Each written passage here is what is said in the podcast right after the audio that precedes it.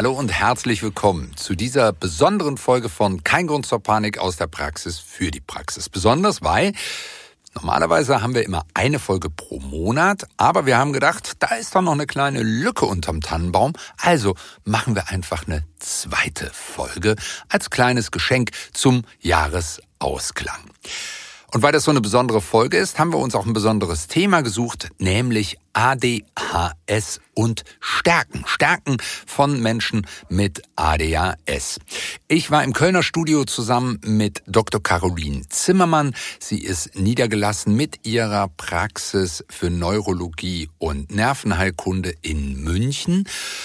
Und Frau Dr. Zimmermann geht zunächst mal darauf ein, was sind denn das für Besonderheiten, für Stärken, die Menschen mit ADHS haben. Ich erlebe die Patienten als sehr veränderungsbereit, sehr interessiert, Sachen, neue Sachen zu machen, suchen nach neuen Wegen, nach Erklärungen, ähm, können extrem gut mit Krisen umgehen. Mhm.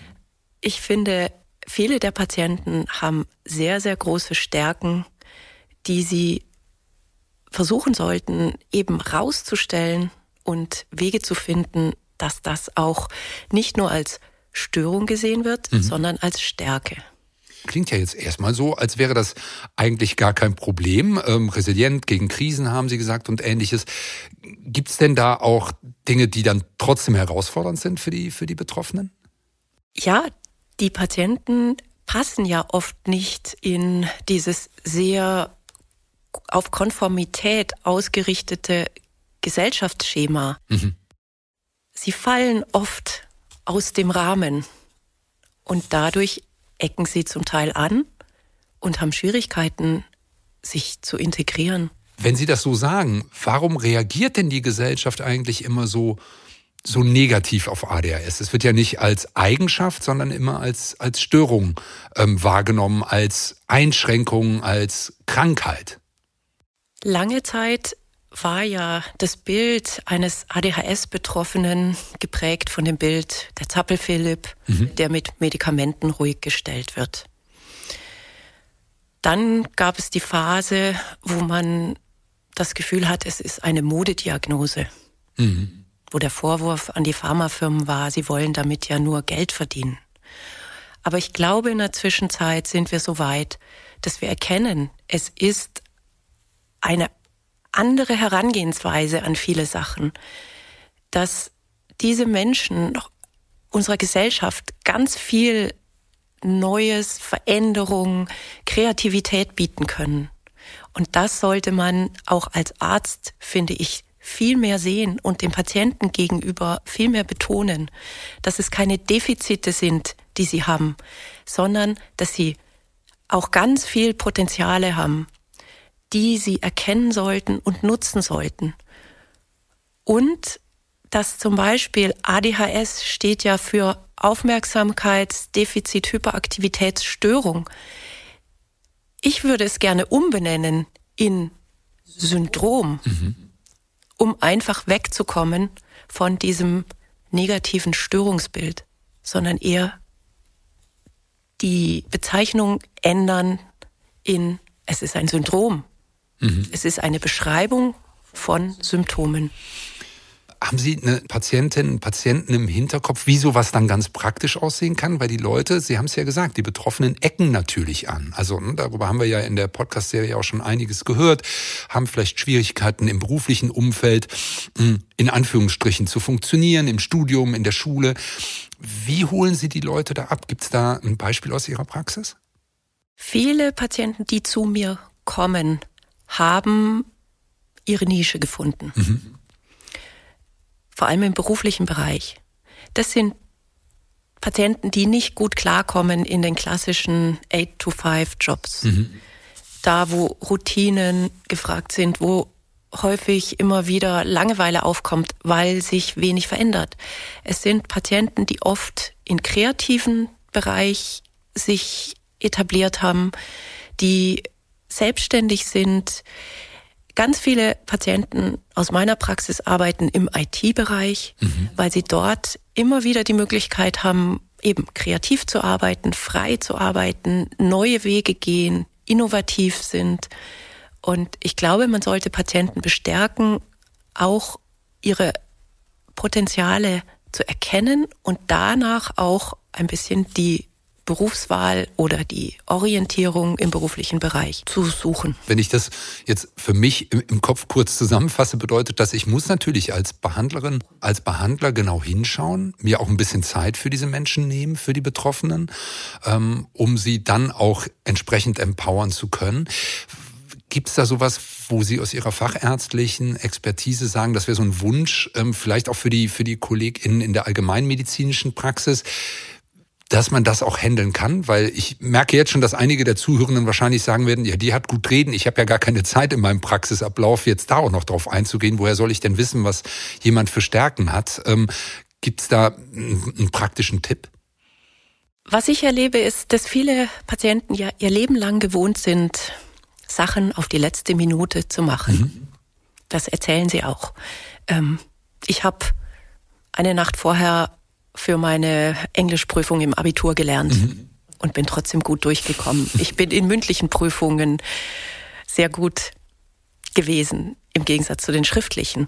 Ich hatte neulich in der Praxis einen Patienten, der mir erzählt hat, er hat sein Studium in fünf Minuten Takt Lernen durchgezogen. Er hat erkannt, dass er nur sich fünf Minuten lang konzentrieren kann und hat so sein Studium geschafft. Erfolgreich. Dadurch, dass ja die Konzentrationsstörung, die Ablenkbarkeit eins der größten Probleme für ADHS im Erwachsenenalter ist, das hat er intuitiv erkannt, dass er da Lösungen finden muss und ist so kreativ geworden, dass er alle fünf Minuten kurze Pause gemacht hat und dann wieder weitergelernt hat. Das sind ja Beispiele für ein gutes Krisenmanagement. Und sowas würde ich sagen, zeigt sich ganz oft im Gespräch. Das kann man dann aufgreifen und Patienten bestärken. Ja, ein Job, wo ihre, ihr Krisenmanagement, ihre Kreativität gefragt sind. Das ist doch was, mhm. was äh, gefördert werden sollte. Mhm.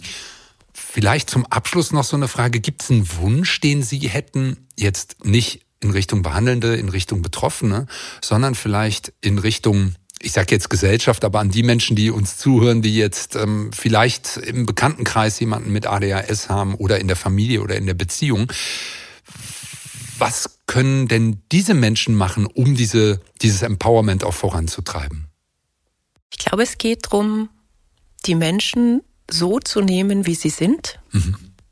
Verständnis zu entwickeln für gewisse Schwächen, ähm, vielleicht das, was wir ja als äh, Reizfilterstörung bezeichnen, dass einfach das Verständnis da ist, wenn jemand nicht gut zuhört, wenn jemand schnell abgelenkt ist. Das heißt, die Umgebung so zu ermöglichen, dass die Fokussierung stattfinden kann, mhm. ähm, aber auch eben die Stärken zu schätzen, zu wertschätzen und sich vielleicht mitreißen zu lassen.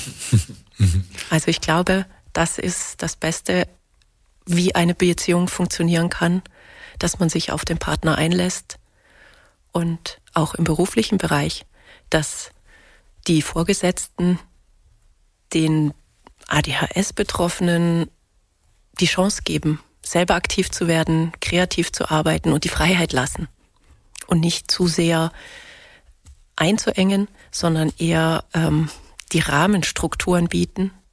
Und ich glaube, das ist auch der Grund, warum zumindest in München der IT-Bereich so viel von Menschen mit ADHS äh, ja gemanagt wird, mhm. weil da haben sie ja oft die Rahmenbedingungen sind da, aber die Freiheit, sagen wir so, selbstständig zu arbeiten. Und ich glaube, das macht den Erfolg aus. Ich hatte in der Praxis die Situation, dass wir eine Malware hatten auf der Homepage. Und ich war so dankbar, dass ich über meine Patienten jemanden gefunden habe, der mir da weiterhelfen konnte. Der gesagt hat, ja klar, ich habe da Kontakte mit jemandem, der ADHS hat und der macht ihnen, der rettet ihre Homepage. Genau deswegen mag ich Patienten. Die packen an, die ändern was und das bringt uns alle voran. Sowohl mich hat es gerettet in der Praxis, als auch, ich glaube, unsere Gesellschaft profitiert enorm davon. Das war sie, unsere besondere Folge zum Jahresausklang 2023. Schön, dass Sie reingehört haben und ich freue mich, wenn wir auch in 2024 akustisch wieder zusammenkommen. Kommen Sie gut rüber, starten Sie mit viel Energie ins neue Jahr und bleiben Sie uns gesonnen. Bis dahin.